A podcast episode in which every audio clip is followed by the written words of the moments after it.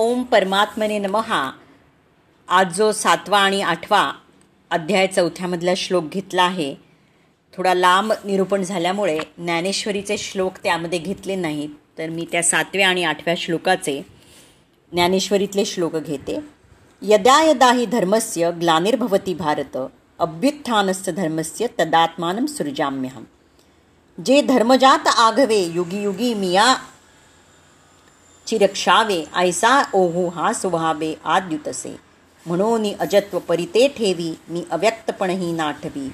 जेवळी धर्माते अभिभवी अधर्मो हा परित्राणाय साधूनां विनाशाय च दुष्कृतां धर्मसंस्थापनार्थाय संभवामी युगे युगे. तेवळी आपुले या चेनी कैवारे मी साकारू होऊनी अवतरे. मग अज्ञानाचे अंधारे गिळुनी घाली. अधर्माची अवघी तोडी दोषाचे लिहिले फेडी. सज्जना करवी गुढी उभवी मी.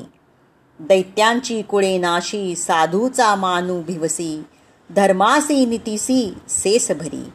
मी अविवेकाची काजळी फेडुनी विवेकू दीपू उजळी. ते योगिया पाहे दिवाळी निरंतर. स्वसुखे विश्वकोंदे धर्माचे जगिनांदे. भक्तासी होती दोदे सात्विकाची. ते पापाचा अचडू फिटे पुण्याची पहाट फुटे जे मूर्ती माझी प्रकटे पांडुकुमरा. ये या ऐसे या काजा लागी अवतरिजे या युगी युगी परिहेची